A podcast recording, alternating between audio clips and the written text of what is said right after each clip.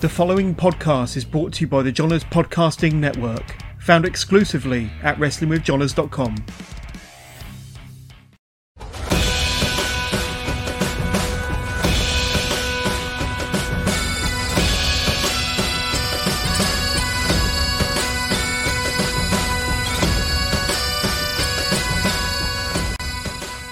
Welcome to the latest episode of the SWN podcast. I am your host, as always, Billy, and I am joined by one of the greatest pro wrestlers the world has never seen, Mr. News himself, co owner of Discovery Wrestling, uh, Alan Smith. Welcome to the show. That is one hell of an intro. One of the greatest wrestlers that the world has never seen. Uh, you're you're right. You're right. You're absolutely right. Uh, I, I, can't argue with that intro. Uh, how's it going? I know I've asked you this off I'm, the pod, but this is the recording bit now. Yeah, no, I'm good. I'm good. I'm just, uh, you know, uh, I'm I'm with a day job. Um, I, am a, a am a reporter for radio and a lot of radio stations across Scotland, and um, I specialise in politics. And there's a there's an election going on just now, so I am out and about every single day, going across Scotland, speaking to political leaders every day right now. And um, for a lot of people, they might they might find that boring. Uh, but for me, uh, you know, like everyone else, I've been working at home for the past year, so the chance actually to get out and about, get back in the car, listen to some music because um, I love driving. Uh, it's been great the last few weeks. I've really enjoyed just getting out and about in the country again. So, yeah, I'm good. I'm in a, I'm, a, I'm in a good spot right now. Wrestling and politics. That's, there's a combination you never get. yeah. Yeah, I, would amaze you the, the number of politicians who are closet wrestling fans. When oh, would not, uh, yeah, absolutely. Uh, Especially you see promos.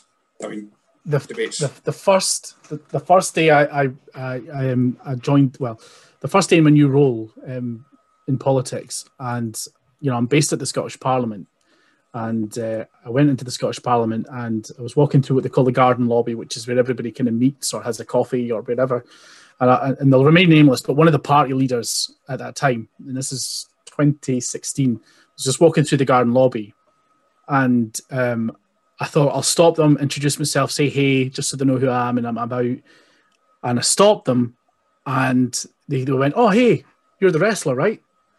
And um, it turns out that a couple of the Sunday newspapers had uh, picked up on this former wrestler who was joining the Holyrood lobby and wrote articles, uh, and it was in the Sunday papers about how this former wrestler was going to be getting to grips when grappling with the with the politicians. So um, a lot of the politicians already uh, know about my, my past and what I do, you know, and uh, a lot of them love it, and a lot of them kind of come out as wrestling fans to me. Uh, and then just you know, it's just it's just insane at times, just the, the, the kind of crossover of it all. Absolutely, it must be nice. It also gets your kind of your foot in with them. It's like, oh, we both like wrestling. Then it can it can lead to uh, it's icebreaker, I suppose, when it comes to yeah. yeah. I've, I've tried I've tried to shoe in some wrestling chat during the election campaign. Um, I asked uh, I asked uh, Anas Sarwar, Labour leader, about because uh, his brother's a massive wrestling fan and goes to WWE events when they come to, to Scotland. So I asked him about his uh, what because he was asking me about uh, WrestleMania this year and who won. He was like, "Who won? Did Drew win?" Or did Bobby win? And this is one of the party leaders asking me this. And uh, so I asked him his favorite wrestling, his WrestleMania. His favorite WrestleMania was Hogan versus Warrior. Uh, and I asked, uh, I had a bit of chat with uh, Douglas Ross, the Scottish Tory leader, about wrestling, and he says his knowledge of wrestling doesn't go past uh, giant haystacks. So they're, they're trying to shoehorn any any wrestling chat into the selection campaign just to keep me sane. Okay, we do. Uh, yeah, I mean, uh, we won't go into politics because we all have opinions, and I don't want anyone to really uh, shout down at me for having one opinion or the other. I think uh, we're, we're on edge as it is wrestling as it is, let alone throwing in some actual politics uh, that, that, changes the world into it. Uh, right. So, for those that are unaware that are listening to this and watching this, we we've actually known each other for quite a long time uh, since what was it, twenty 2013, I think. February 2013 is when I first actually met yourself backstage at a show. Um, so it's been it's been a yeah. long, long journey for both of us. And and, and we clear we clearly share the share the same hairstylist, and um, look, the the bald head, bearded glasses look. It's, Uh, it's the fashion. It's the Yeah. Uh, but the first question is always the same, although I don't think I've asked questions so far. So it's the first one. How did you get into pro wrestling and what got you hooked? Uh, well, what got me hooked, first of all, was um, being around, must have been about six, six years old, six, seven years old. Um, and the family had just got Sky Television when Sky Television had just become a thing. And me and my, my older brother were flicking through the channels and we, we got into a channel and there was Hulk Hogan on the television um, doing a promo. And I'd never watched wrestling before in my life, but yet somehow me and my brother recognized Hulk Hogan. We'd seen this guy before somewhere. So we stopped and went, oh, there, there's that guy. And we didn't know what it was. We didn't know what he was talking about. And then it cut to a promo with the Ultimate Warrior. And uh, then we were hooked. We were just like, this is madness. This is just the, the best thing we'd ever seen. So that that that kind of brought brought me into it. And I, I remember going to my first ever live wrestling event in Forfar because that's where we grew up, the Reid Hall in Forfar, and the the main attraction was giant haystacks, and me and some young friends were in the Reid Hall in Forfar, front row, and there comes giant haystacks walking around the ring, and he's got this massive rope as a belt, you know, and, and us being young kids as we are, just start shouting at him like, "You're fat, you're fat," you know. This is it was the late eighties, and uh, you know we were just shouting at him that he was fat. Clearly, he knows he's a big fella because he uses a rope for a belt. Uh, but then he just stopped and he spat on us all. He just stopped and proper gobbed on us all, and it's pretty strange way to get hooked into wrestling. But that was uh, that was it for me. It just it still stands out in my mind. It's like my first experience of, of live wrestling. Um, so that that's what kind of pulled me in. In terms of how I got involved in wrestling, um, as as I've said, you know, working in radio and I was working in Dundee at the time, and uh, the local promoter had approached the station and said, "Look, we've got a massive event coming up. Um, we need, you know, how can we get talked about?" And our breakfast presenter, our breakfast presenter knew I was a big wrestling fan, and said, "You know what? If you train him up and put him in a match, we'll talk about it." So, hence why I got the new, the name Mr. News because that was my nickname on the breakfast show for being their news reader. They called me Mr. News, and that's where the wrestling name came from. And the, that that's how it started. You know, it was only ever supposed to be one match. You know, I did a couple of months of training, then I was on this uh, big show that they had, and I got such a buzz off doing it that I stuck with it. And uh, I think what 12, 13 years on, uh, here I am. I'm now now doing my own shows in Edinburgh. Um, so when I, when I first saw you, actually, so I first met you in 2013, but I first saw you at my first wrestling show uh, outside of WWE uh, and tribute shows because everyone loves them. Uh, was a cage match, and you were teaming with Randy Valentine as the Mega Pals. Yeah. So how did that Yeah. tag team come about? Uh, well, the Mega Pals, uh, basically, you know, I had only I'd only had a couple of matches at that point, and um, Randy had been around and had made a request. He'd seen me come in, and um, it was his his idea. He said, "I want to I want to team with him," you know, and I thought, you know, pretty cool. This guy who's been about a bit wants to, you know, team with me and kind of show me the ropes a wee bit, and so he he wanted to do that, and he had this idea of of, of being kind of, I guess, our version of the Mega Powers and became the Mega Pals, and that's where it all kind of stemmed from. And we just, you know, I didn't, I didn't know, I didn't know Randy before he made that request to team with me, and it was only through that that we, you know, we became really good pals and, and hung out and you know talked ideas a lot, and we're kind of similar, similar senses of humor as well. So you know, there's a lot of the promos that we did, a lot of the video promos we did. Um, it- they were just hysterical to film. You know, whether it was just funny to us or whether it was funny to other people, you know, we had a good time doing it. And so that that's how the Mega Pals came about. We just we had a blast. And to this day, he's still my Mega Pal. You know, he's, he's a commentator with, with us at Discovery. He's a, a massive input into the ideas that we have for Discovery and, and, and what we do. He plays just such a huge role. So it, it's just uh, amazing where you meet people and, and, and where it takes you. So yeah, we're still Mega Pals to this day. It's good to hear. Uh, so yeah, about your, your time in Dundee, the, the, I written down a couple written down. I'm not. I'm as you tell, I'm not a writer. Uh, as I wrote down uh, some just like memorable moments for myself. One is when you're the champion, and there was a show that sold out on a Wednesday night, uh, where you end up getting diamond cuttered by Diamond Dallas Page. Uh, yeah. which also involved one of my favorite finishes to a wrestling match with between yourself and Sam Ross. Uh, but what was it like? like uh, interacting with DDP? Did he did he pull you aside before or after to to talk about your wrestling? What was it like? Well, DDP was very cool. Like we had him um, with us for a week, and he was he was very um, you know he was he was just he was just really sound. You know, um, in terms of the event itself, you know, a lot of times when you bring you know international wrestlers in, you know, they, they, they just worry about their own business and, and what they're doing on that night and, and whatever else. But he sat and watched the entire show from the balcony through a curtain. And he was watching the matches, and when people were coming back upstairs, he was giving people feedback, which you know is priceless for a wrestler. If you've got someone like DDP watching your match, someone who's done it, you know, as you come back up the stairs and he says, "I like this, I like this. You could do more of this." Um, you know, it was very, very, very, very cool. You know, we did a promo with him, and then we did the spot with him where, you know, the, the whole kind of promo was about how you know I was the champion there, and you know he was the guest, and he needed to shake my hand and show me a bit of respect. So that was kind of going on the entire show, and we got to the end of the end of the show, and when he finally did come out when I was in the ring, and we did the shake the hand thing, and then he just dropped me with a cutter, and. Uh, yeah, it was just very cool, you know, and and you know he gave a lot of feedback to me afterwards as well, and it was just it was just sound because some you know you know what they say about kind of never meeting your heroes because you just never know what, how they're going to turn out. But he was really cool.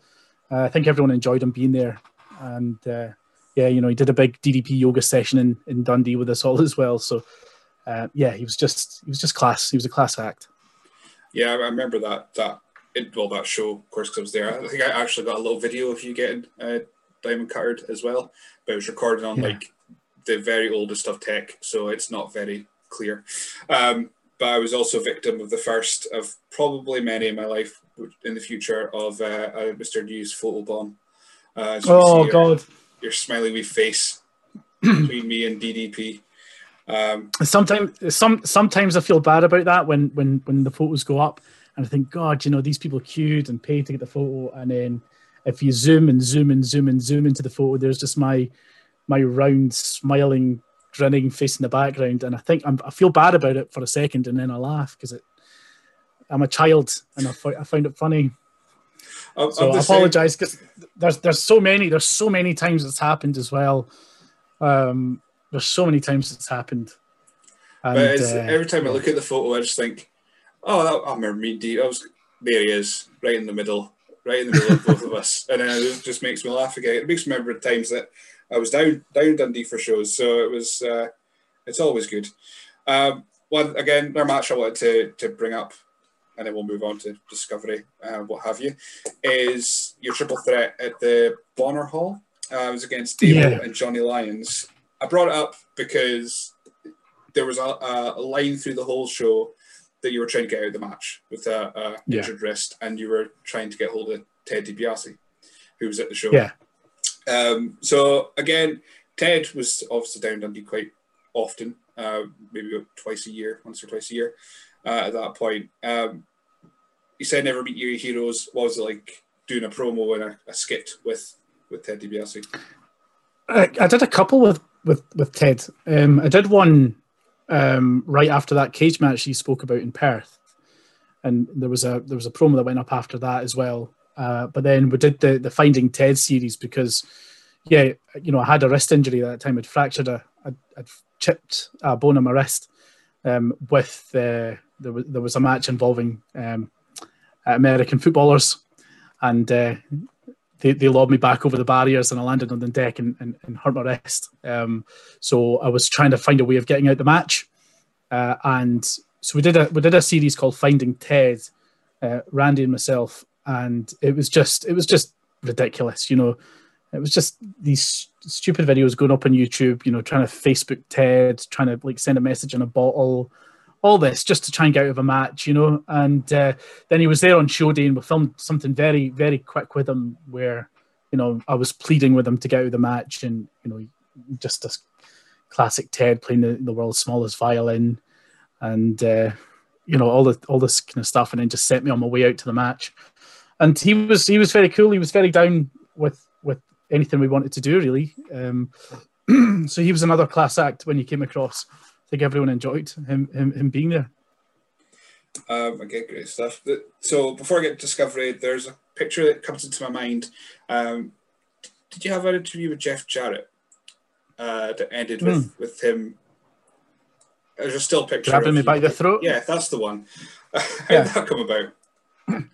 So this was part of uh, the, the, the breakfast show was part of, and TNA were in Glasgow. So the the, the kind of I guess the story behind it was you know the breakfast presenter sent me a challenge to sneak into the show and see if I can grab interviews. You know, um, but clearly the interviews had already been arranged, but it was all kind of you know it was all just kind of set up for a bit of kind of radio fun where you know I'm supposedly sneaking backstage around you know the TNA show and then then I bump into Jeff Jarrett and I try and grab an interview with him and grabs me by the throat and throws me out. So that was the that was the photo that um, that you sometimes see is is, is Jeff Jarrett um, just grabbing me by the throat as you do. So so you you've kind of before you even started your own promotion, you've been around some the biggest names in pro wrestling at this point. Um, what made you decide to start? So it was yourself and Alex Fowlis over a cup of tea, if I remember rightly, from an interview you've done yeah. a long time ago. Uh, but what made you decide to actually just branch out and set up Discovery Wrestling? Well, I think you know at that point, you know, we'd um, you know I was going through a bit of a kind of rough patch um, personally, and uh, so was Alex. You know, and we um, just as mates do, we just meet up and uh, have a cup of tea, and we would just talk about wrestling. We talk about things, and we start to get ideas about you know, um, you know, if if we did our own thing, how would it be? How would it be different from others? And so it just kind of it just kind of spiraled from there, from just just the notion coming to one of us. Oh, you know, maybe we could do something like this, and rather than trying do it in someone else's company, it's just like let's just try it and see how it goes. You know, let's just set up a show in Edinburgh um, you know, I was moving closer to Edinburgh at that point, and it was just like, let's just try and do something there, see how it works out, and um, if if it takes off, great. If if not, then at least we gave it a go. And you know, fortunate for us, you know, the first show um, went down really well, and went. You know, a lot of things we learned from the first show as as well, um, but that that kind of gave us the the kind of catalyst to kind of move forward and think, well, we can actually do this because it was a pretty big show that we pulled off for the first show. It shows that that we can do this. We'll work if we work out a few of the kinks, if we learn the lessons from that first show, then perhaps we're on to something. And yeah, in seven years on um, from when we launched, here we are. Uh, I remember the buzz for that first show, uh, just because of the names that you brought in. Uh, so just the two, the, the, the three uh, big names, of course, Mike Mondo, uh, formerly of the Spirit Squad, and Crime Time, so JTG and the, the late Shad Gaspard. Uh, again, was was there any particular reason why you chose these guys or, or wanted these guys on your first show? They were available. um, no, the uh, no, we, we, we kind of reached out to um, you know there was there was you know a couple of kind of wrestling agents that we knew and and you know had certain talents on their books and so we were just in touch with you know the wrestling agents over in the states and just said, you know, who would be available on these dates, and we would look into it. And they give us kind of a list of, of, of people and crime time for obvious reasons. They're crime time and you know massive tag team, massive names. We thought that I mean the first show for us was just about kind of spotlight onto what we were doing. So it was like let's kind of make this show as, as big as we possibly can just so people can see we're now around and kind of what we're about. So you know, perhaps we did overload it in the in the first show, but that was just to put the kind of spotlight on us. Um, so you know, Crime Time and Mike Mondo because that was the kind of you know at that point he he was kind of fresh of Ring of Honor, and the kind of matches he was having in Ring of Honor was the kind of thing we wanted to be doing.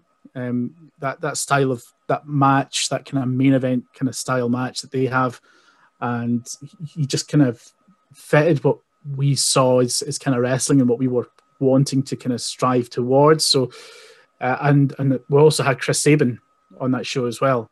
So that was the one I was kind of most excited about. You know, being a you know a, a big Motor City Machine Guns fan. I was I was so delighted when when he took a, a punt on us to do our first show and again, that was just a kind of sign of, of what we were trying to to achieve with our wrestling is that style again. So um, that was that was the kind of reason we brought them over. You know, I, I targeted Chris Sabin specifically as the person I wanted to be on that show, and then it, it, was a case of just working with some of the agents to find out who were available and and who could who, who could help put a spotlight on what we were trying to do. Um, we'll jump back and forth about guests and that because there's been so many for Discovery. Uh, but like from what I was getting from the shows, it's like a, a for all for all ages, but there's a really like an indie, an indie feel to it. So you do get your likes of yeah. Again, we'll speak about the elites and, and what have you coming in. Uh, was that kind of what you were aiming for, or was it just that's just how it turned out to be? Yeah, well, we, we, we kind of set off on on the idea of you know Generation Y, and that you know at that point when we were launching that that would be your 14 year olds and over.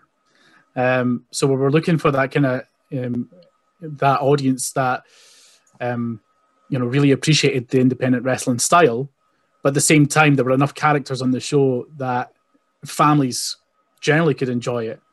Um, and it's it's finding that mix because what you I, th- I, think what you find is children um, will love wrestling when they go along. You know, there, there's always going to be good guys and there's always going to be bad guys. There's going to be people to cheer and there's going to be people to boo. But what we're trying to what we're trying to also pull in that kind of older audience as well. Uh, and that's where that um, that kind of you know we talk about the Chris Sabins, we talk about the Mike Mondos. That's where that kind of style tried to fit in. So the people who who kind of um, appreciate that style of wrestling would stick with us as well. So you always say that you know you try and offer a wrestling show for everybody. So there's a bit of everything in there for everybody. So while you might not like this match or you might not like this person or whatever else, you're going to like three other things on the show that's going to get you to come back. So it is a really you know tough kind of balancing act when you're building a card just to kind of go right. Have we got enough elements in this that's going to keep the majority of people coming back? Um, so that's that that's what we we try to do, um, and and I'd like to think we've been pretty successful in, in keeping people coming back. Uh, I mean, I, I, would think so. I mean, you're still going after. Well, obviously, last year had, hasn't happened, but uh, mm. uh, it's, it's, definitely still going. There's there's still demand for Discovery Wrestling, just from the amount of questions I got in. There's there's a lot of people that still want to see uh, disco, uh, so to speak. So there was uh, a little bit of a like a merging for a bit. You worked with Five Star Wrestling again. I'm sorry to anyone listening to this. I seem to bring them up in any any reason to. Uh, but he worked a bit with Five Star Wrestling, and Discovery Wrestling was actually in uh, their PS4 game, Regen- Regenesis. Uh, how did that come about? Yeah, well, I, I've known Dan beforehand. Um, Dan had done. Uh, Dan Hinkles had done uh, a game called Wrestling Manager, which was on the iPhone, um, that was what his company did originally, and I remember working at the, the radio station I was working with was in Dundee, and that's where his company was based. We actually did a news story on them because they, they, they, they, have been given a significant um, um, grant, and it created so many jobs locally that you know I thought this is a pretty cool news piece. You know, I like wrestling, and there's a bit of job creation in there. So it was actually through the day job that I met him, and you know we just started talking wrestling and just stayed in touch and you know, um, when he decided he was going to bring out the, the this uh, five star wrestling game, you know, and he'd spoken about doing some sort of launch, and I'd I suggested to him, and I suggested to him, why don't you why don't you actually put on an event, you know, as a wrestling event, as a launch event for the game, and that's when, you know, I helped him with the first show that they did they did in Edinburgh um, in Meadowbank because it was a venue I, I, was used to. It's an area I'm used to. You know, I know the kind of production companies locally, so I thought, you know, do this. You know, I'll help you out with the first show, and uh, it was probably one of the most uh, stressful things I've ever ever been a part of, um, because uh, you know, like Dan had just you know, he, he he wanted this to be as big as possible. He wanted to have this massive fan experience during the day, and it was it was you know, it was much bigger than what we had done as Discovery beforehand. So it was taking on a whole load and trying to go, right, okay. So, um, and you know, you, you had ambitions to, to make this the biggest thing. And fair play if you've got a dream and you try and try and achieve it. And uh, so I was, I helped them in that first that first event, and then after that they, they did an original tour, which I only helped with the first event, and that was me. That was enough for me. You know, I had the day job to worry about, and I had discovery to worry about, and I I, I didn't want to have any, anything else on my plate. But that that was that was um, kind of my experiences of it, and uh, yeah, that was that one show in, in, in Meadowbank in Edinburgh.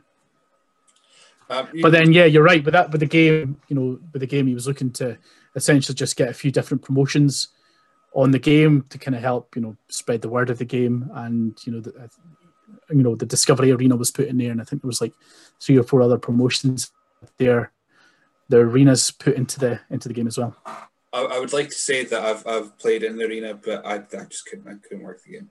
I, I, I got so far and I was like, I have no idea how to play this. So that was kind of the end of that chapter. I never got to, to wrestle in Discovery Wrestling uh, on, on five star. Oh. Uh, but it, it, was a quite undertaking. You say it was stressful for the show itself, but I ended up bumping into you at uh, WrestleZone for Aberdeen Anarchy because you were mm. doing a, uh, you and it was it Randy? I think it was yeah. yourself and Randy.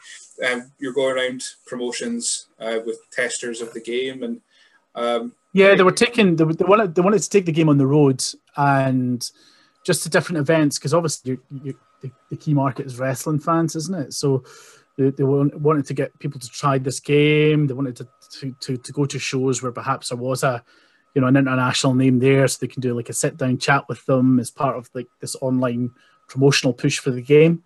So we ended up self um, ended up traveling all around the UK with this game um, and again, all I'll say is it was an experience, and you know we had a lot of fun on the road. And uh, again, it, it's just it's just things that you, it's experiences, you know, to looking back on it and in, in the fun we had when we were taking taking the game on the road. Right, let's get back to, to Discovery. So we've set up the first show, and uh, this the second show. It was the tournament to determine the first Y Division champion. Uh, so it was, of course, it was Chris Sabin, um, Ian Ambrose, Lewis Girvan, and Damien, who's Damien Daniels at the time. Um, yeah. Of course, I know why you wanted Chris Sabin in there because, of course, it's Chris Sabin.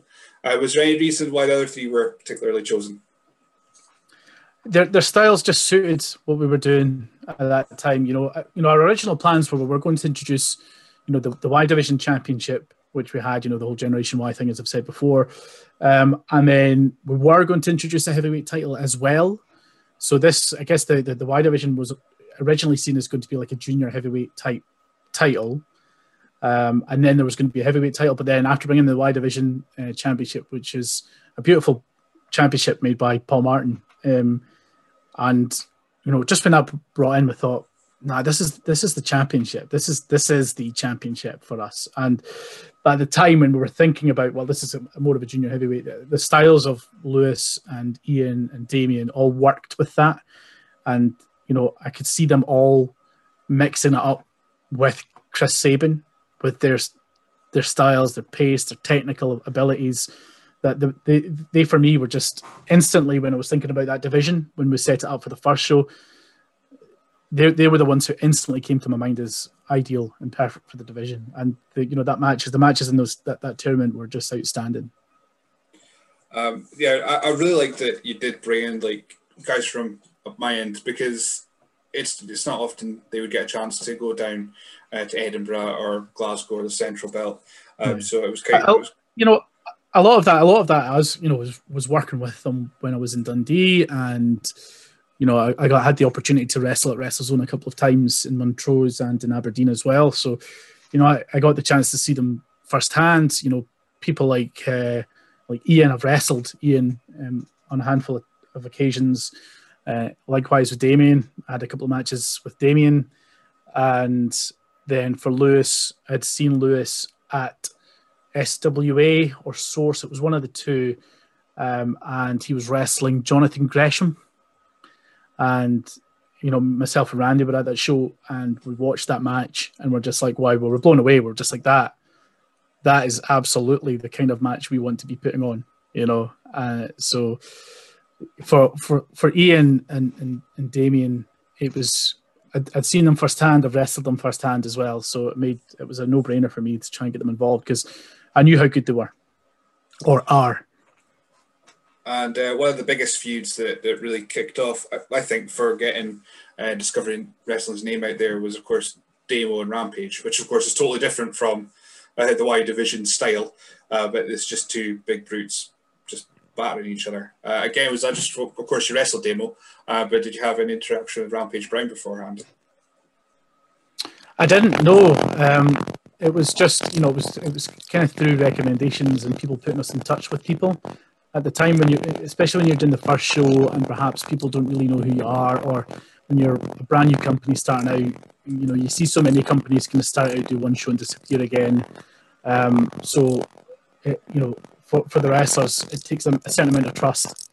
And you know, fortunately, I'd known like Damo for a while. I'd known a few of the guys on the show for a while. So really through them and being able to kind of reach out to certain people like Rampage because I'd seen Rampage online. Um, I'd seen a lot of his matches, and uh, it's just so impressive. So it, you know, it was just like, man, I'd love to see a match between him and Damo. And then just kind of reaching out through them, just, you know, of course, Damo knows him and set it all up through through that way. And and the the matches they had were just they just brought the house down.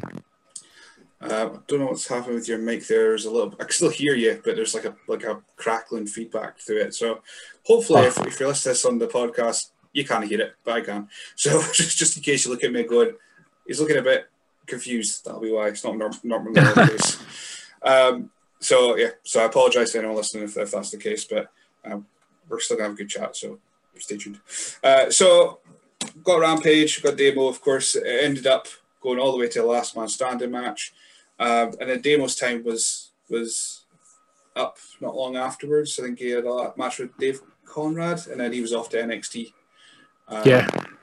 So what was it like? It must be one. I think it was one of last of Damo's last matches before he went uh, became Killian Dain. Was there was there uh, was there a reason he was in with Dave Conrad, especially? Is he your next guy you wanted to move forward, or um, was yeah? It, yeah, it was just. I, I, I think at the time, you know, um, it was just like who, when you look when you looked at the roster at the time, is like if who would be capable of bringing someone the size of Damo down, and you know, you look at the size of, of Dave Conrad and the strength of Dave Conrad. You know, he's the juggernaut, Dave Conrad, and at the time, it just it made absolute sense. You know, with what we were doing at the time, for for, for that to be the to be the way for for Damo to go out.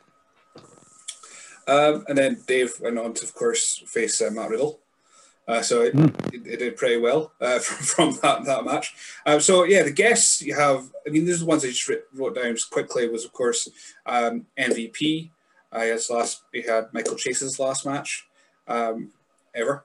Yeah, we've had yeah. Dalton Castle. Uh, we had, uh, of course, the Elite, Cody Rhodes, Bullet Club, uh, Helico, Mark Andrews. I mean, was there a case of you were just were you picking the dates for shows because you can get these people in, or was it a case of you pick the dates for the shows, who can we get in? Um, it worked both ways. So, for example, when when we had the elite, when we had uh, Kenny Omega and the Young Bucks, that was because they were going to be in the country, and um, you know, working with a couple of the other promotions who were part of that tour for them uh, it was just like, well, it's this week, right? What's the date we can have? You can have a Wednesday night. Um, and so we're putting a, a, show especially for that because if you're given the opportunity to have a, an event with the you know, the biggest independent wrestlers in the world, um, pretty hard to turn down. So you, you, do what you can to make it happen and make it possible.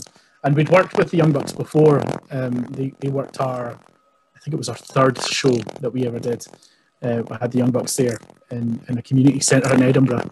Um, so they, uh, they, they knew us and had a bit of trust in what we did. So it, it, it kind of works ways both ways at times. You know, the, the, the Bullet Club event as well, when we had um, Scurll and the Bucks and Cody Rhodes. Again, that was you know someone reaching out to us and saying, "Hey, look, we're thinking about doing a tour in this week in December.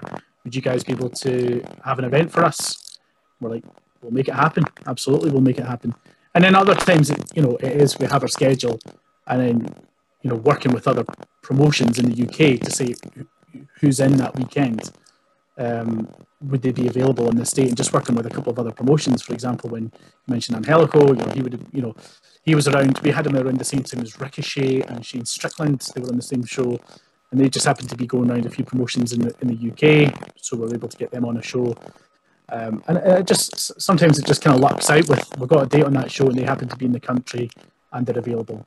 Um, and it helps as well that you know we, I'd like to think we've built up a decent reputation with with people when they come in, they're treated well, um, they're given what they're promised, and they go away and they, they tell other people, hey, look, when you go to the UK, check out this promotion and see if you can get some work there.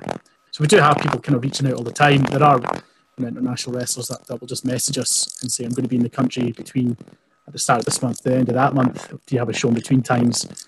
Uh, and that, um, yeah, that just kind of that works. Um, I mean, yeah, like I say, going through the, these names here, um, like like you said, with, with, just getting them in and, and what have you. Uh, was there any? Of course, you had uh, the Moustache Mountain and Pete Dunne. What's the collective name again? I was totally drawn a blank. Uh, British Strong Style. That's the one, British Strong Style.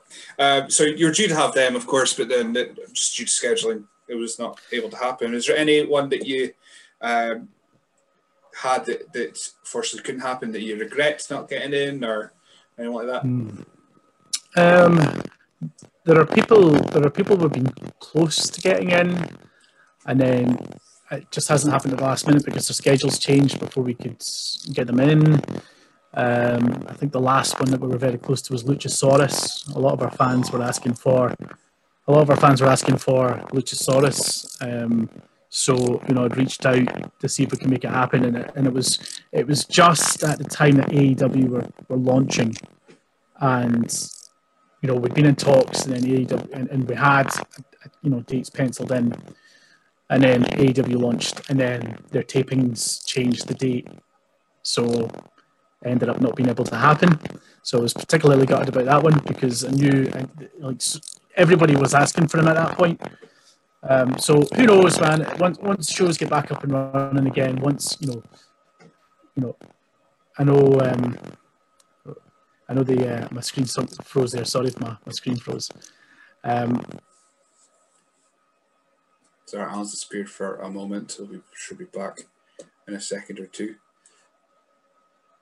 Oh, it's my internet. We're having a good time here. Internet connection is unstable. You can see me again, hear me again. I can, I can hear you now. I can oh. hear you properly as well. Right, okay, so that's fine. I, I we'll start again. So, how did you get into it? No, I'm joking. Right. Yeah. So, uh, so does, does, does, the mic sound better now than what it was? Absolutely. Yeah. Uh, I don't. My internet was coming up with the wee internet is unstable thing. So I think my wife was ah, watching something on Netflix, which is not helping. Yeah. Um, yeah. Sorry. Yeah. So yeah, Luchasaurus was one that we were very close to bringing in. Um, I have tried my absolute damnedest and hardest to try and get David Arquette.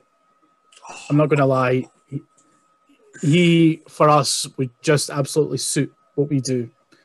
You know, throwing him in there with Moth or Gene Money or, or, or whoever else. I just, you know, I would, would try to reach out in so many different ways. Um, we've, we've got people, obviously, you know, who, who he's interacted with in the past, like Moth and and, and others that we've just said, look, we've tried to get in contact with them. Please put in a good word for us. You know, we don't usually beg to bring in a wrestler, but there, there's just something about, you know, getting involved in the David Arquette story, which would have been very, very cool. So, um, but I'm not sure if he's ever going to get back in the ring. We don't know if, if he's ever going to come across to the UK. Um, but if he does, we'll certainly be waiting and would have a place. Uh, that's what I like about Discovery. It, it really is. You take people's fans' uh, opinions on board because I, I do remember the campaign to I can't remember to, to get Discovery to a certain number of likes, and you were going to try and get them a dinosaur, and that's, and that's how how that all came about. Um, I mean, you've always been very good at this kind of social media stuff because uh, I remember the Bring Back Mr. News campaign as well. That that kind of it went a bit nuts for a little bit uh, over my timeline anyway. Uh, was yeah. was being active on social media another thing that you were one of the the putting the wrestling world to rights with Alex? Is that another thing that you kind of um, thought of Discovery? No, I, am not entirely sure. Um, we just we obviously you know we're so heavily reliant on social media when it comes to um, promoting what we do, um, and I, I, don't know if it was trying to change anything about the way people use social media or anything like that. It was just it's just it's just whatever comes naturally to you. Like for when you're putting up posts or when you're tweeting things out, I actually think we could we we, we could actually be a lot better at it than what we are. Uh, and a lot of people have told us, you know, a lot of people from certainly from an industry standpoint have told us about you know our, you know our presence on Twitter, for example, that we don't use it well, and that's pro- probably why a lot of people still don't really know what discovery is or what discovery is about because for everything that we've achieved at events and, and shows, we don't really sell ourselves that well. Um, so perhaps we're not the best when it comes to social media. You know, you look at other companies are just doing uh, great work when it comes to social media that you know they're around all the time, even when there's no shows. Whereas us, you know, I'm just, I don't know, I'm, I'm, I'm perhaps not the best. Maybe I need to just get someone to kind of maybe some sort of social media guru on board just to to do it for us. I guess the hard thing. I mean, at least for as a as a promotion. I mean, I, I find it difficult, and I'm just a podcast page, uh, to try and and like gauge interest because some folk will just like it, so they see the whatever podcast, whatever else comes up. They're not that fussed about me particularly. Um, so if, if I set up and watch something on the network and tweet about it. They don't care. They just want to know who I'm speaking to next and, and what questions um, I'm going to ask or, or they can ask or what about dinosaurs and all that rubbish. um, yeah. But but when I was saying this about social media, because when I put out that I was having you on the show, uh, I tagged just a bunch of names of, of previous people. I saw. Yeah. yeah. And of course, I was like, very rarely do any of the bigger names like like it or retweet it. And then suddenly I had Chris Sabin, I had Damo, I had all these people going. I was like, oh, well, Alan must have done something very well if, if these guys are actually taking the time to go. All right, I'll, I'll, yeah. I'll keep an eye on on what's happening. So you must treat yeah, you must treat your staff well. Yeah, yeah, I think you have to. I don't, you know, um, I, I think people because we're not we're not a massive company. We're not. We're just we're we're a, a, small independent wrestling company, and we're relying on reputation for when it comes to people wanting to see our shows and for when it comes to people wanting to work our shows. Reputation and you know, and if and if you treat people well, they want to do more for you. You know, they, they want to promote what you do. So you know, if I if I was horrible with people or didn't give them what I promised, or they would never promote what we do, and, and perhaps they wouldn't want to take the bookings with us. So you have to treat people well because at the end of the day, you know the wrestlers are going out and putting on the show are the ones who are bringing the fans in for us. So treat them well, um, treat them with respect, and and and hopefully that that kind of comes back is as what you say. You know, there's you know with, the likes of Damo or, or Chris Sabin kind of sharing that we're, we're doing this podcast. They didn't have to do that, um, but clearly clearly they enjoyed their time with us and, and want us to do well. Okay, uh, so again, we'll, we'll talk in about about Discovery Wrestling and the shows itself. But you end up on FITE TV for a bit, uh, for a, a, a, little bit. Um, again, how did yeah. that come about?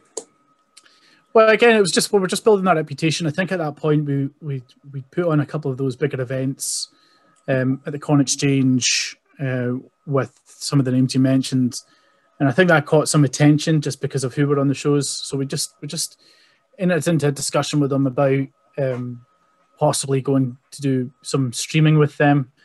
Um, and yeah, I, I just we, we, we put up a few kind of highlight type shows just to kind of try and get the ball rolling, maybe try and bring in an audience with, with FITE. And I, again, as I was saying about the social media side, we, we don't really sell ourselves the best. You know, we've got I think we've got we've put on really great shows. Um, we've got we've, we've just got like such a great roster.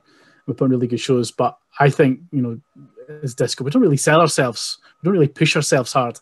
Um, and so I think the, the, the thing with FITE is I wasn't really pushing as hard as I should have.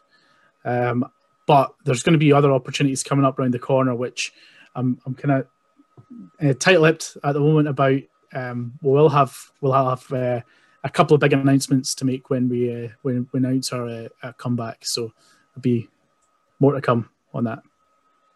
Um, yeah, I did catch some of the shows. Uh, unfortunately, it's like it's just finding time. That's that's the only thing. When it comes to streaming, it's very difficult to, to find a moment. And because FITE TV if it's not on YouTube or WWE Yeah. Network, I'm not going to really have a time to sit down and watch it on the TV. I don't have Chromecast or any of that stuff like that. So Yeah, it's either looking at on a screen or nothing. yeah, and for for for me as well, that um, you know, as I've said, we're a small team. You know, I do I do a lot and lot a lot a lot of work um, when it comes to kind of pulling the shows together, and I was also trying to pull together these online shows as well as doing everything else as well as doing the day job, and perhaps taking on too much, um, and not being able to keep up with the regular schedule of getting these shows up online. Um, so, you know, when we are coming back, we've got a team in place now. Um, who are going to take a lot of the weight off my shoulders, take a lot of the work away from me, so I can focus on what I want to focus on. So things will be, you know, things will be slightly different when we come back, but there, there certainly will be uh, announcements to come about, you know, the likes of streaming and things for disco. Uh, have you had any particular favourite like storylines, running storylines throughout Disco? I mean, I, I know Hmm. we've had things like uh, Joe Hendry and his son looking sharp, and they end up against Tommy Dreamer and Grado Yeah. as an example. Uh, but is there any particular highlights that you've you've enjoyed the most um, being come to fruition? I liked, um, I liked the return of Andy Wild. I felt like um, that worked out really well because he he reached out. I think he just had a, a WWE tryout, and he reached out to me and said, you know, he wanted to. He he'd kind of been part of what we'd done just here and there, um, because a lot of our shows kind of coincided with whether it be his, his day job or, or whatever else, and there was a lot of shows he couldn't make, so we couldn't get like a proper run with him. It was kind of like stop start. Um, so he reached out to me and, and asked about because he'd seen what other people, the kind of matches that Joe Hendry, the kind of matches that Joe Coffey were having in disco, and you know was kind of looking for that same sort of build and that same sort of match. So you know we worked out a plan with with Andy to come back, and and it was the disco derby. That was first time I had a disco derby, which is our rumble, you know, over the top rope until you get to the final two, um, where the winner got a place back on the roster, and that's where it started for him. So I liked that story in, in the way that you know he came back um, after an absence, won that, got his place back on the roster, and for the next year it was just build, build, build. Andy, you know, put him in, put him in with you know Zach Gibson, put him in with uh, Eddie Dennis, put him in with these you know big UK names to try and keep building this Andy Wild momentum and story till we finally got to it was pretty much exactly a year after you won the Disco Derby, where you got to have a, a, a Y division match with Joe Coffey, and you know the, the the crowd reaction was just unbelievable at this. You know, for for the first five, six, seven minutes of that match, they just stood still, and the crowd were just dueling chants for like ages. They didn't have to do anything, stand and just look at each other, and the crowd were just going bananas. Um, so that to me felt like that had worked because we built up to that point where we had such a reaction. So it was, you know, that for me was was was pretty cool.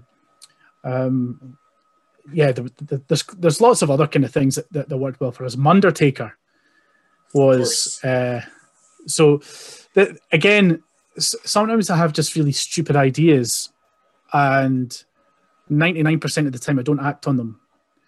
Um, one percent of the time I do, and this one all stemmed from uh, we had the world's first ever proper death match. And a lot of people have death matches in wrestling and nobody ever dies. And we decided to have a death match where someone would die because we surrounded the ring with zombies.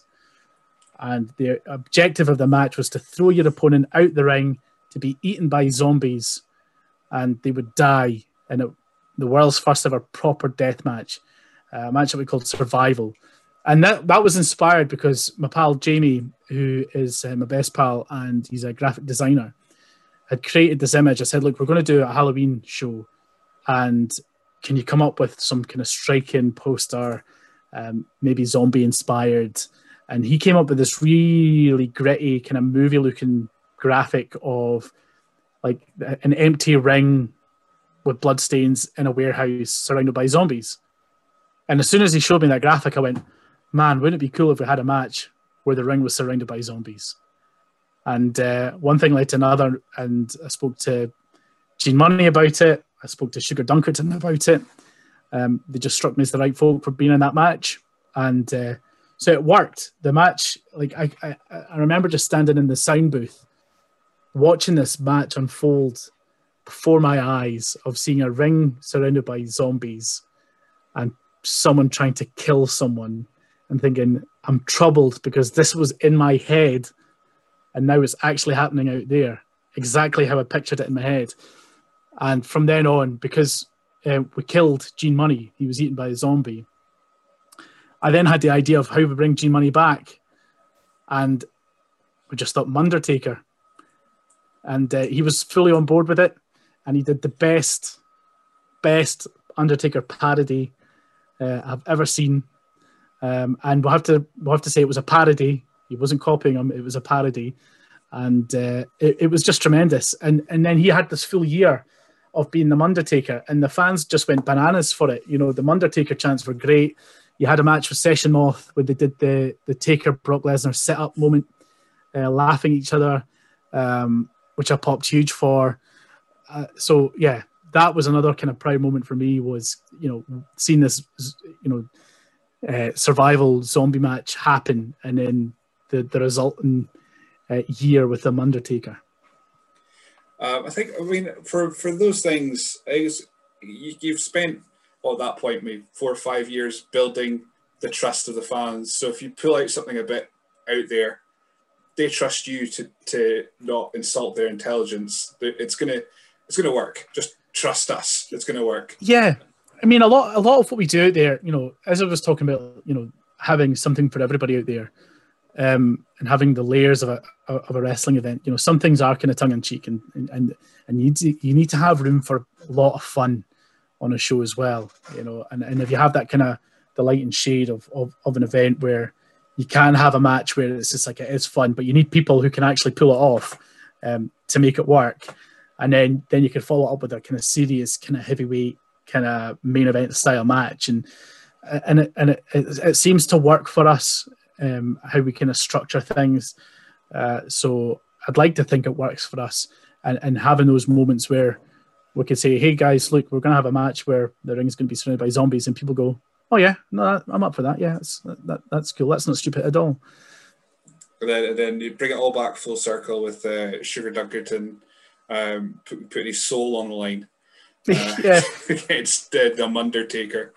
Just yeah, and he lost, and he lost his soul. Um, so Sugar Dunkerton lost his soul, so he couldn't.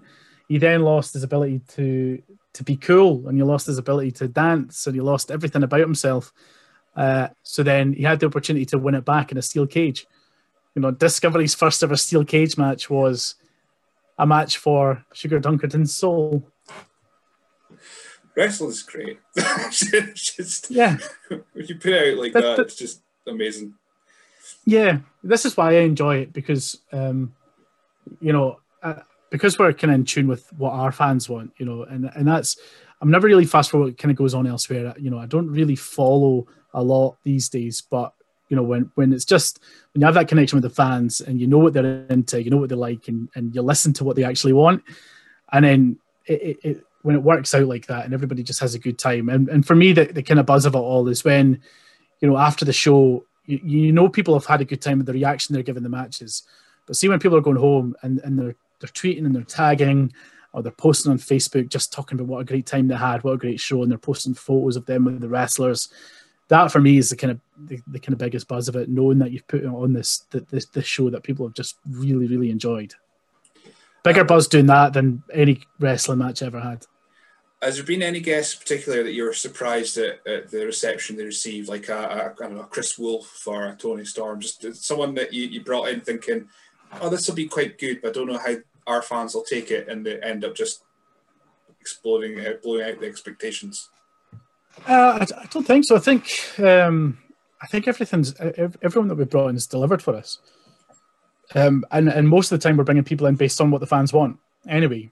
So uh, you know, people keep tagging us. I want to see this wrestler. I want to see that wrestler. And when we do bring them in, it just it, it just works. Um, yeah, every everybody, you know, our fans are just.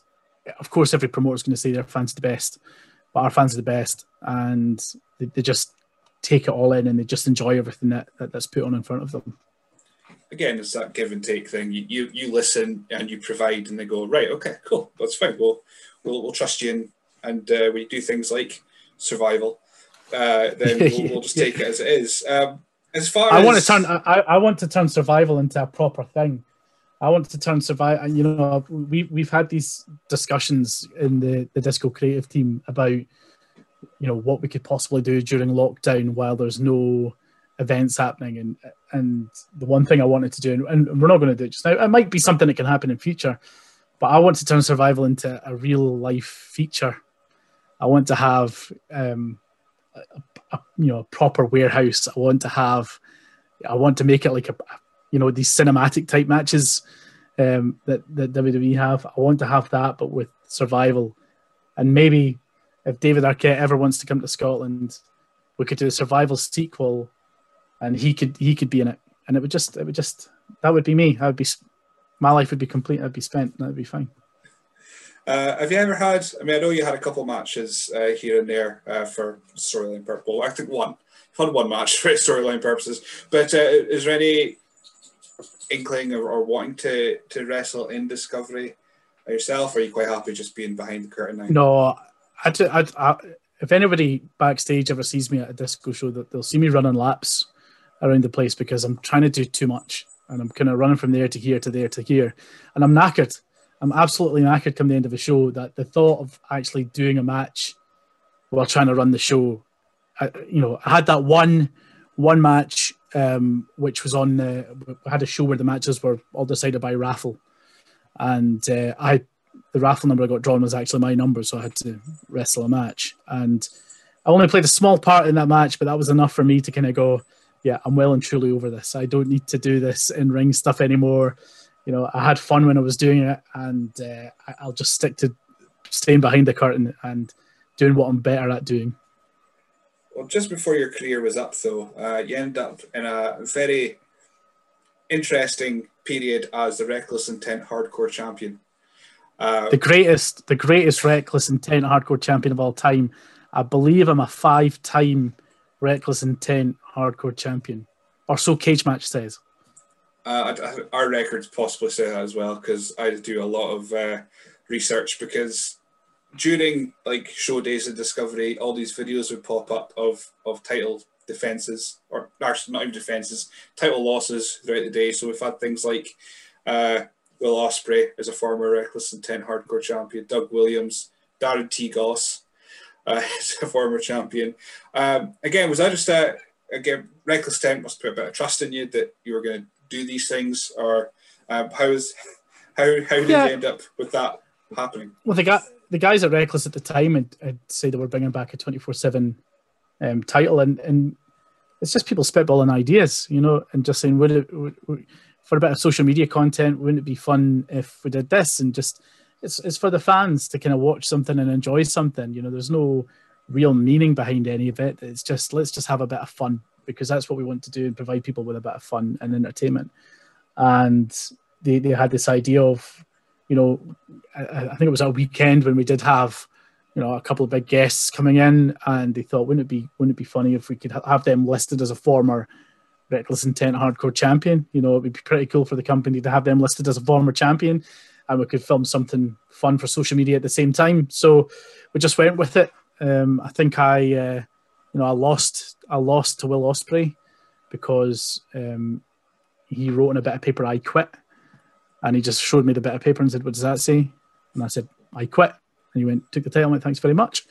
Um, I I lost the the title in a dream to uh, G. Mackey, won the championship for me in a dream. I I won the championship from Doug Williams. I traded him a beer for it. Uh, so we, we did have a lot of fun, uh, and yeah, it was just it's just you know that that's essentially what it is. It's just just enjoying it and, and putting stuff out there for other people to enjoy. Yeah, well, my favorite one, one of my favorite ones was uh, Darren T. Goss tapping out a handshake to Doug Williams. That was, yeah. Uh, that was a, a favourite. Um, so when you brought on, you, you, had your commentary team, of course, which is Randy Valentine, and uh, the international uh, broadcast analyst himself, Darren Tigos. Um, was was the game was it just an inspired choice with these guys? Um, I trust with with selling the show, or um, was there any further thought put into having them to uh, calling the show?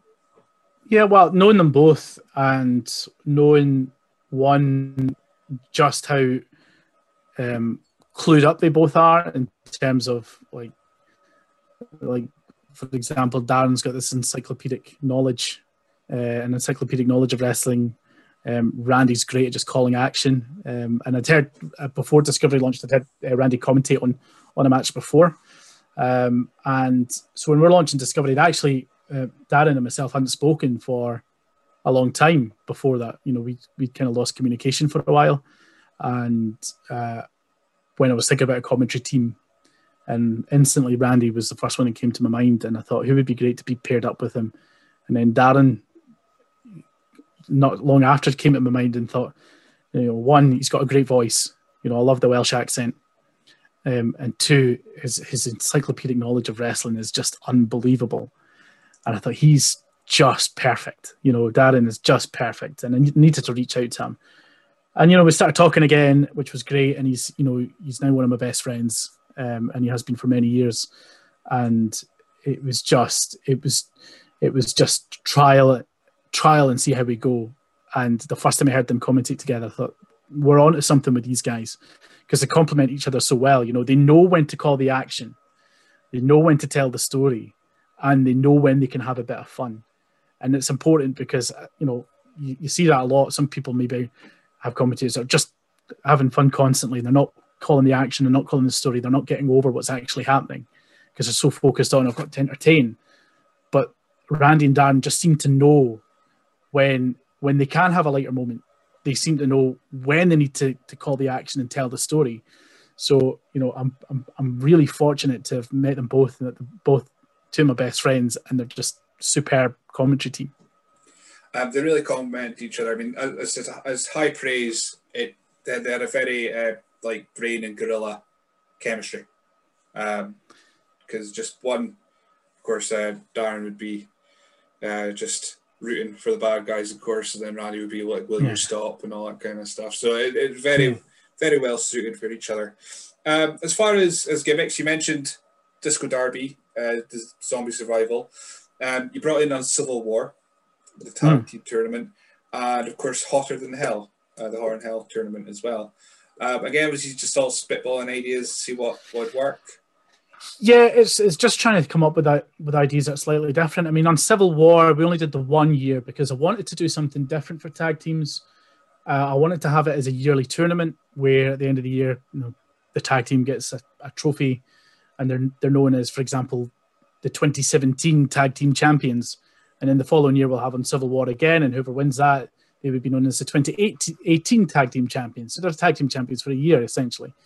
Um, but we did that, and it perhaps didn't get the greatest response. People were like, "We just want belts," uh, and I was just like, "Okay," you know, because sometimes we'll try stuff to to be a bit different and not just follow the same formula that everybody else does, because you want to you want to stand out a wee bit more. So it's just like you know, everybody else has a briefcase that can run in and cash any other time. Let's not do that. You know, let let's try and do something different. You know, you know. So we did you know the Hotter Than Hell tournament, which um, was based on we were working closely with uh, a local tattoo studio called the Hotter Than Hell Tattoo Studios.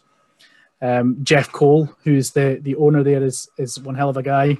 Um, he's appeared in a lot of disco videos um, and a big American rock and roller. And he, you know, so I thought like I like the name Hotter Than Hell, and I thought we'll do a tournament, and the winner of the tournament gets a title match. Essentially, they become the number one contender they pick the date. It's not like a run in cash and they can just pick the date and when they're going to have that match.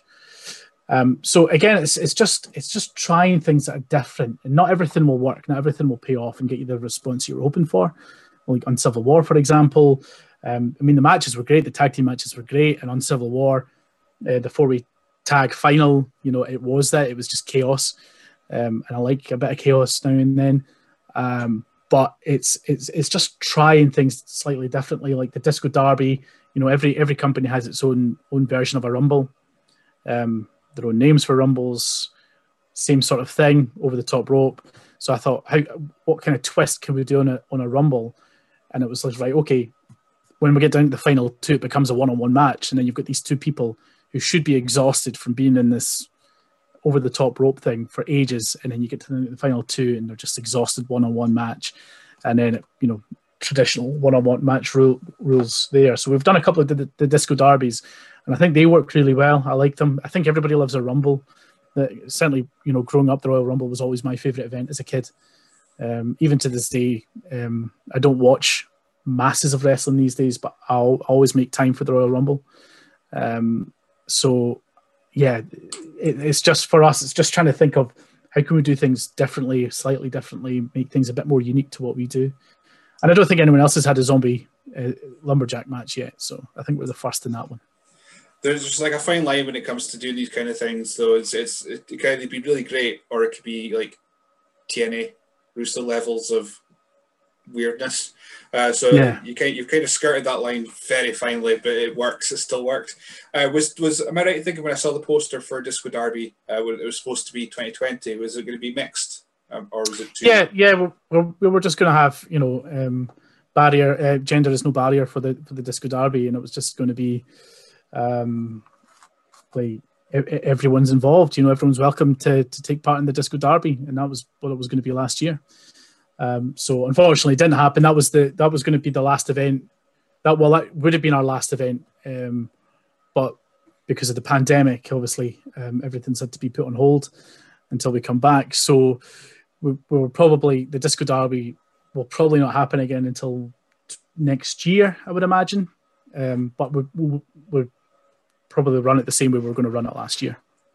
And I was seeing that. I don't, I don't know if you just kind of just told anyone who had a, had their poster, went, I just put it out because I saw Omar Mohammed, uh, yeah. I saw a bunch of yeah. names. I was like, oh, that would have been great to see him in there. Yeah, I felt I felt really bad for a lot of the guys because you know a lot of the a lot of the people involved. It would have been their first appearance with us, um, and I think the likes of a derby is, is is good to give the fans an introduction to to some folk that they've never seen before. Uh, so like Omar, um, really charismatic guy. Um, you know, we're looking forward to having him in there, and, and a whole load of others. There was there's quite a lot of people that were due to make their their first appearances with us. So when we, when we do come back, you know, I'm, I'm going to try and certainly keep my promises with people and say, you know, you were promised a spot. You know, when the when the disco derby does happen, we'll we'll try and have the people we we're going to have in there.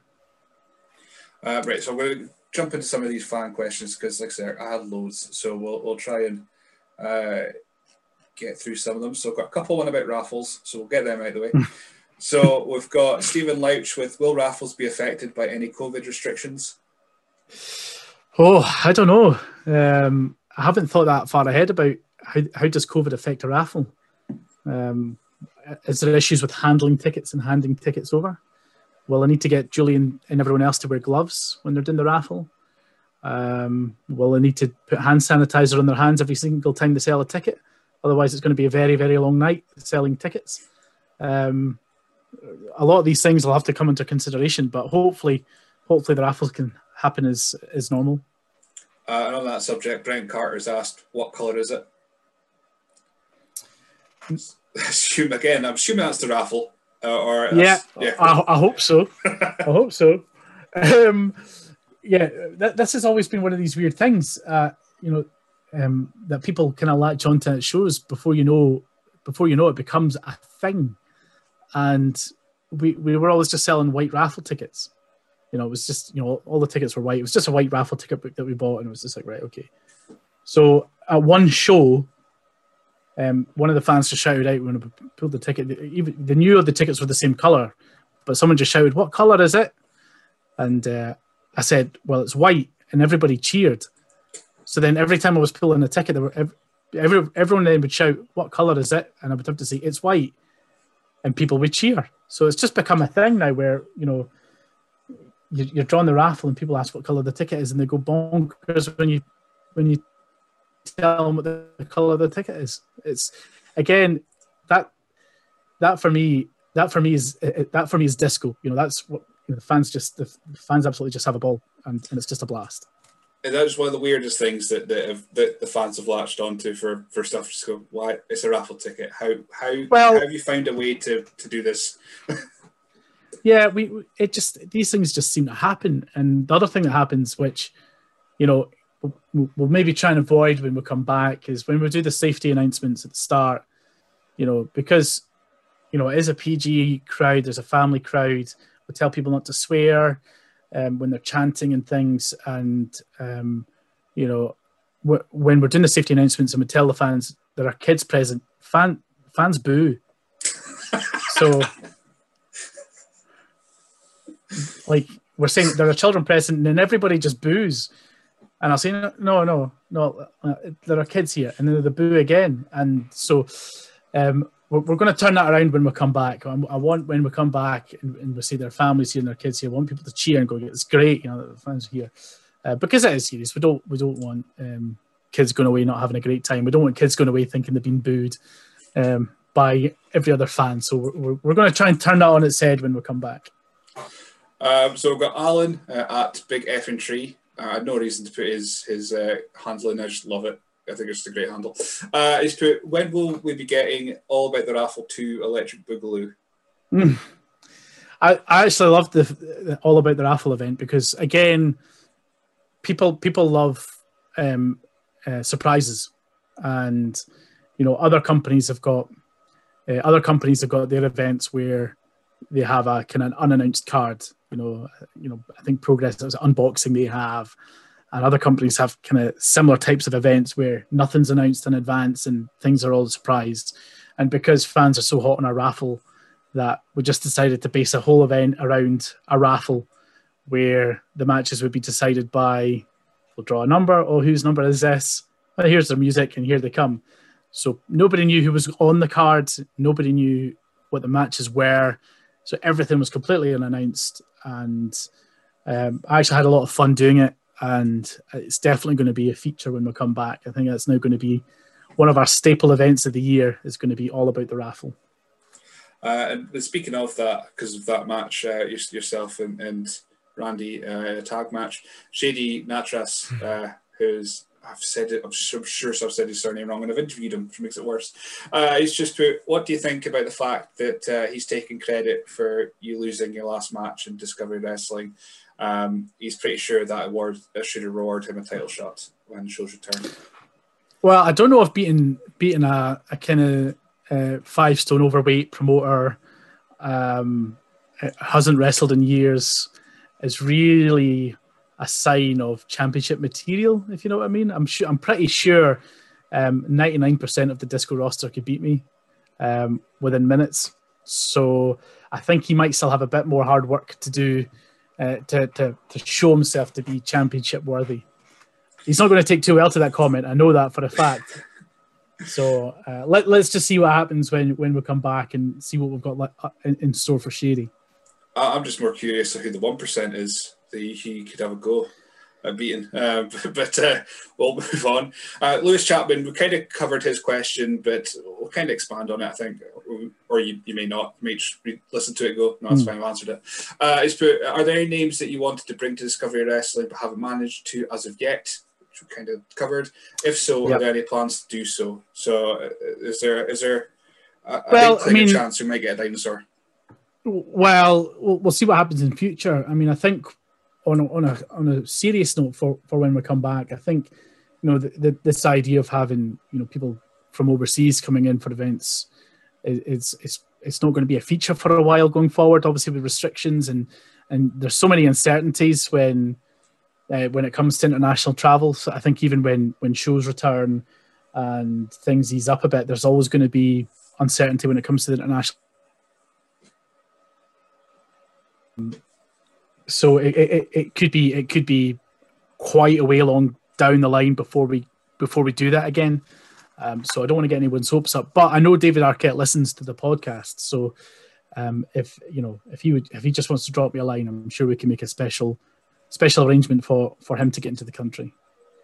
I love the confidence that this David Arquette listens to this, and I'm going to tag, tag him in this I. I'm going to make sure that he definitely knows that that uh, he's wanted, especially in, in Edinburgh. Um, I kind of answered TRK's question. He put in a couple, but one that kind of piggyback, piggybacks off that one uh, was with current travel restrictions. Will there be a focus on bringing in talent from the rest of the UK, or stick with Scottish stars for now? Well, I think we've got a really kind of strong kind of core group within Scotland that we use and, and uh, that are part of the roster, and you know we, we tend to bring in maybe just a handful of, of wrestlers from outside of Scotland to be part of the part of the show. So I think we've already got like a really strong core roster. Um, I think there will be changes when we come back. Um, other people I want to give opportunities to who've not had any opportunities over the past year. They've not had an opportunity to do any sort of events over the past year. So there are there are certainly people I want to give um, a chance to and give a real good push to and and hopefully help them out in, in, in some way kind of um, get to where they're, they're trying to go. Um, you know, there, there's just such a strong talent pool within Scotland. So uh, I think we're, we're very fortunate to, to, to be in the position we're in. So, five, what, five million people in this country? We've probably got one of the strongest independent wrestling scenes. I mean, I, I could be biased because yeah. website about it, but I would I would say we do. Um, right, so TRK, uh, he's asked a bunch, so we'll just go through that. Uh, will Discovery ever venture outside Edinburgh? I can't see it. Um, uh, Edinburgh, um, Edinburgh for us was we wanted to start off and start to be because the work there was there's obviously com- other companies that, that, that kind of run in Edinburgh, but we wanted to base ourselves in Edinburgh and just see if we can build a, build a kind of help build a scene within Edinburgh and and it's just it's just where I am these days and I, and I, I I, don't think there's a demand for us to kind of come out of Edinburgh. Um, you know, if, there's there's not another city that are kind of desperate to see us come to their city. So um, our our audience is in Edinburgh, around Edinburgh. That's where we're based, and uh, yeah, I've got I've got no desire. We're not we're not we're not a touring company. We're very much a uh, we're very much Edinburgh's wrestling company. And he's also asked, uh, do Discovery have a new home with the Jam House closure? Yeah, that was gutting. Um, the Jam House was such a perfect venue for us. Um, the size, the setup, the layout. Um, I was, uh, you know, just stumbled upon the venue one day and noticed they had done an MMA event, and um, I noticed that I never had wrestling before, so just inquired, and before we know it, we're in the Jam House umpteen times a year, and it became our home, and it was just it's just a, such a perfect venue for like you know where the crowd is and the atmosphere it gives, and everybody who wrestled there loved being in there, and you know I think it was kind of towards August time they just announced they were closing and there's no there doesn't seem to be any moves for anybody to take it over. It's not in the market. It's not. So we don't know what's happening with the venue. We don't know if there's going to be other owners, other people move in, or if they would have us, or, or, what they would do with it if they if they move in. And that's one of Edinburgh's biggest problems is just the lack of good venues for like the size of shows we do. Um, you know, we we had Portobello Town Hall before, um, which had to close because of structural issues, um, and that's still closed and then we have Edinburgh Corn Exchange, which is at the other scale of things. It's just a massive venue, and it's it's it's um, it's just the biggest venue that we do, and so it's not one that we we would use regularly. And then the Jam House, which was which kind of became our home. So we're without that at the moment, and that's one of the difficulties just now in terms of planning the comeback is just trying to find good venues in Edinburgh that are the right size for us. Uh, and the search continues. I'm still I'm still in talks with a lot of different venues. Um, so we'll we'll see what happens when we come back. Um, so with the Portobello Town Hall, is that just because uh, you blew the roof off it a couple of times? Is that the structural issues there? yeah, uh, absolutely. It was our fault. No, we, we, will not take. We will not take responsibility for that. I, th- I, think the repair bill is about a million pounds or something. So. Oh yeah. Uh, yeah. I, I, I don't have that in the back pocket. Uh, and he's just finally asked, we'll just get this one in. Uh, it just has anyone said you look like the guy asking Nicola Sturgeon questions on the telly? I get that a lot actually. Um, I don't know where that comes from, but yeah, uh, yeah, that's that's that's essentially been my year for the past year is just sitting in my home office, working from here and, and trying to ask people um, the right questions, I guess. Um, so we kind of answered Craig Gordon's question, which was what's the early date for a show in Edinburgh for Discovery? Let's find a venue first. Kind Yeah, I mean, take from there. yeah, but we're in talks with we're in talks with a few venues. Um, so it's just it's just now waiting for the restrictions, and you know we're not we're not going to plan or announce or confirm anything until we absolutely get the green light. When Scotland's in a much safer, better place, um, and we're told, yeah, it's absolutely safe to do, and there's no issues in doing it. Um, that that's got to be the first priority for everybody. It's like there's, there's bigger things happening right now than wrestling. As much as we all love wrestling, there's there's other things you know that need to be taken care of first. Um, and once it's been taken care of, and once we get the green light, and when we're told you could do a show and it's going to be viable and it's it, it can work, then we'll get things confirmed and get things moving.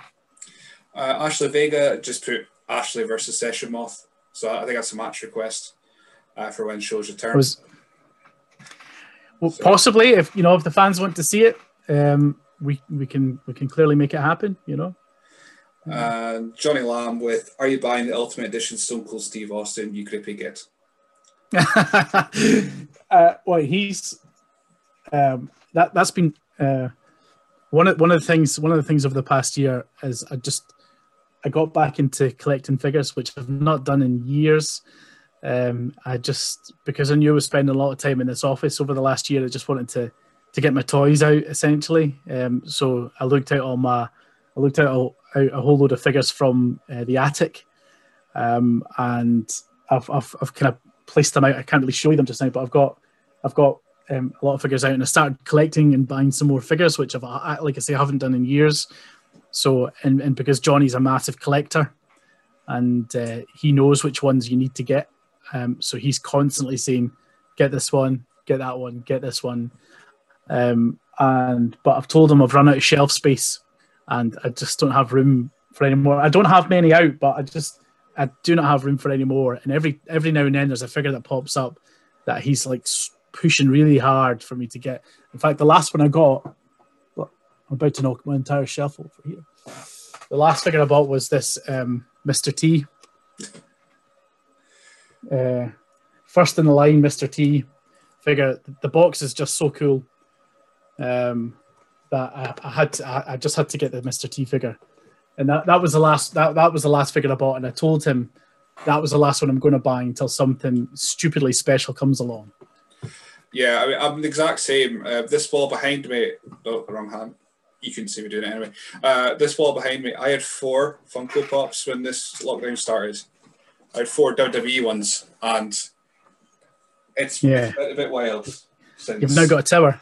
I've now, yeah, I've done a little bit of, of. They used to just all be down the side, but I thought, no, it's a bit, a bit too. Look at them. I thought I'll put them behind me instead, but no, it's gotten a bit out of control. Uh, downstairs is Yeah. worse because my wife's gotten into them as well. So I've got Forrest Gump and all that kind of stuff. And, Oh goodness, I've I've got I've only got a handful of Funkos. Um, I've got an Axl Rose. I've got a Freddy Krueger, eight bit Freddy Krueger, uh, which was a present from Darren T. Goss. Get well soon, Darren. Um, I've got a mini Jack Skellington. I've got Punisher. Oh, I've got uh, an Ultimate Warrior, and I've got a Kenny Omega Funko Pop. So that's that's my line of. Uh, no, that's, that's of it. I, I do have some. I do have a figure. I got a Drew because it was in B and I was in B and M for like eight pound. I was like, I can't not buy that because it's Drew. Got to buy that. Uh, so I think that's that's all the fan questions. I've got my two stupid questions that we'll put in. Uh, we've we've mentioned dinosaurs quite often in this, but what's your favorite dinosaur?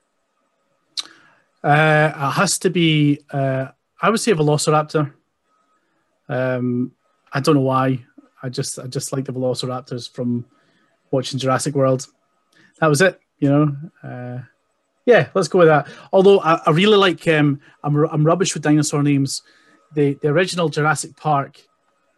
The the little dinosaur that spits in the, the fella's face. Um, oh. Uh, I, I It- just it- I just played Jurassic World Lego uh, not long it, ago. it just it, it, pop, it pops up and and it, he thinks it's all being really cute and all of a sudden it pops up it's um it's like whatever it is it's the, the skin around its neck it pops up like this and then it just spits at him I think that's a pretty cool little something like dinosaur. yeah. yeah Uh, let, let, us go with the spitting dinosaur We'll go with that spitting dinosaur. And uh, another question we ask people is uh, what would win a fight, two sheep or one cow? Oh man. I know we asked the big questions here. And it's sheep, it's not rams. Now, now Joe Hendry point, uh, had an argument with me about this uh, because I said two sheep versus one cow, and I brought up rams. It's it's open to your own interpretation. So if the, the cow could be a Highland cow, it can be just oh, of course. any breed of cow versus any two breed of sheep. Doesn't matter what they are. That's that's Mm. your that's your thought from there.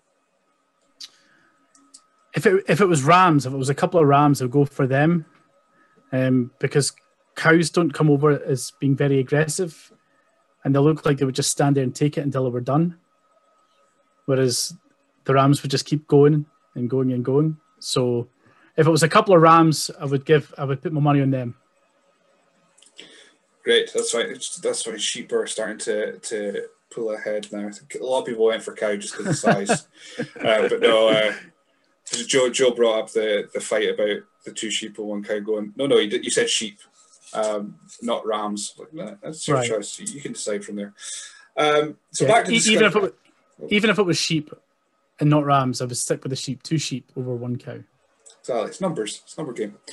Uh, so back to discovery stuff. Uh, of course, Chris Sabin, first champion. Right back to start. Chris Sabin was your first champion, but had to give Mm. up the belt uh, due to injury. Um, was that? Uh, was that? What, what were your thoughts going into that? Did you already have a kind of backup plan in place when you relinquished it, or Nope. was the plan? Yeah, absolutely not. No, uh, uh, obviously, you know, we we had plans to bring him over um, again and again and again.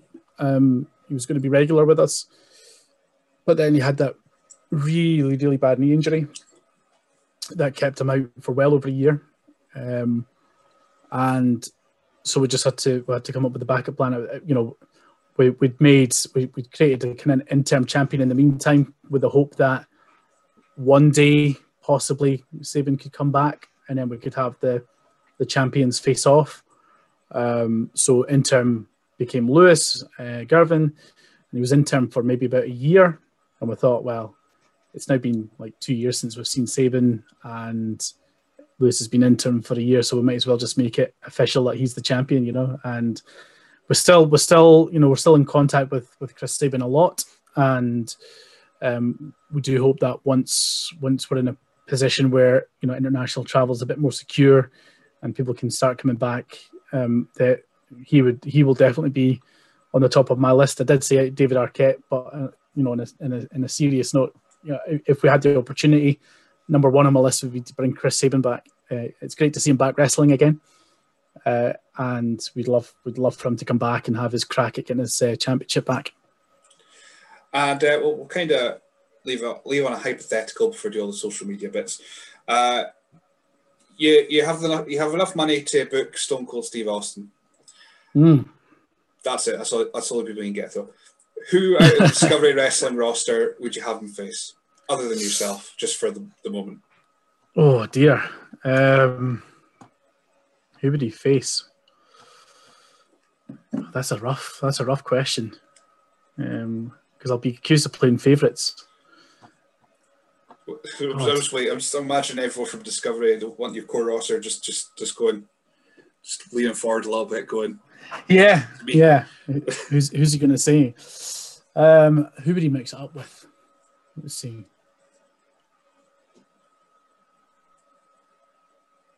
God, that's a really tough question. You had to finish with this one, didn't you? I have to go for the. Well, I, I I should have said and finally. Uh, harken back to your Yeah. move. Damn. Uh, I'll, I'll, I'll put it in a sec. It's fine. I'll, I'll edit it. Uh, but yeah, that, that's that's the big tough question that I'm finishing with. Yeah, I th- do you know what? Um, I think I think a match between him and Joe Hendry. Um, clearly, I'm, saying that. uh, yeah, the promos, and I'd love to see. I'd love to see what Joe Hendry would do as an entrance to, to Stone Cold. Um, so that for me, yeah, let, let's stick with because he's the champ and he's the guy in the spotlight for us, and the promos and what the possible entrance could be. Let's go with Joe Hendry. Oh man, I, I, yeah, just the, the actual thought of that. You'd have yourself a special guest ref though, just to be there, right? Oh yeah, yeah, absolutely. Yeah, I, I, no. In fact, I would, I would be the guy throwing the beers at the end of the match. With the That's little Earl right. Just do a bit of both. Uh, right. So thank you for, for being on uh, the show. I kept you for an hour and a half. So I think that's that's uh, you're that busy with with real world stuff. I think an hour. and No, half this is enough time. Billy, Billy, you know this has been awesome for me because you know I like everybody else has really missed wrestling over the shows. You know, anytime someone gives me the opportunity to talk disco, um, I will talk disco for hours, and it's such a welcome break from everything else that's going on just now. So I appreciate you um, taking the time um, to speak with me and asking me on, and I think. Um, uh, Scottish Wrestling appreciates what you do for uh, Scottish Wrestling and, and giving people the platform who otherwise wouldn't get the platform to, to get the names out there and, and to get the personalities out there. So uh, I should be thanking you. Oh, thank you. Uh, I'll, I'll take all the thanks I can get. And finally, where can people find you on social media? Not me personally. Um, I'm not. I'm not a massive social media guy. Uh, but uh, for uh, Discovery Wrestling on Twitter, you can find us at Disco Wrestling, um, which is essentially where all the Disco Wrestling chants came from. It's because um, there's not enough characters in the Twitter handle to create Discovery Wrestling, so I had to shorten it to Disco Wrestling, and uh, that has become our affectionate nickname. We are Disco Wrestling, so at Disco Wrestling. Uh, on Facebook, it's forward slash Discovery Wrestling, and on Instagram, now I'm not the Instagram guy, um, and, and I may get this wrong, and if I do, Darren Goss is going to slap me down. Um, but I'm pretty sure on Instagram we're Discovery underscore Wrestling.